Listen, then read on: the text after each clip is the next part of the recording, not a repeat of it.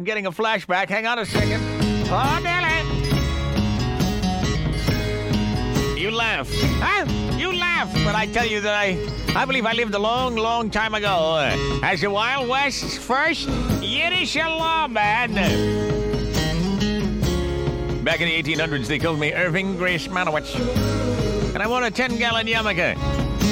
In, in my holsters, instead of six guns, I had kreplach and I rode a horse that wouldn't gallop or canter. He slept. And everywhere I went with my pants waving in the breeze, the goyim would sing, Ride, ride, ride, ride, ride, ride, ride, ride, Irving. Hey! Ride, ride, ride, ride, ride, ride, ride, ride, Irving. I remember when I first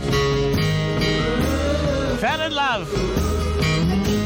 Her name was Goldie. And she was the only girl in the Wild West that was not a shiksa. And so naturally we gravitated together. I tried to put the moves on her. I walked up to her when I saw her at the Silver Dollar Cafe sipping a Mogen David. I said that, Hey, you look like a hot number to me. Va va va voom. What do you say? We sit, we talk, play a little mahjong. What's not to like? She said, I'll have you know, I have since become immune to being used by men. I said, it's no wonder considering the amount of times you've been inoculated. Huh?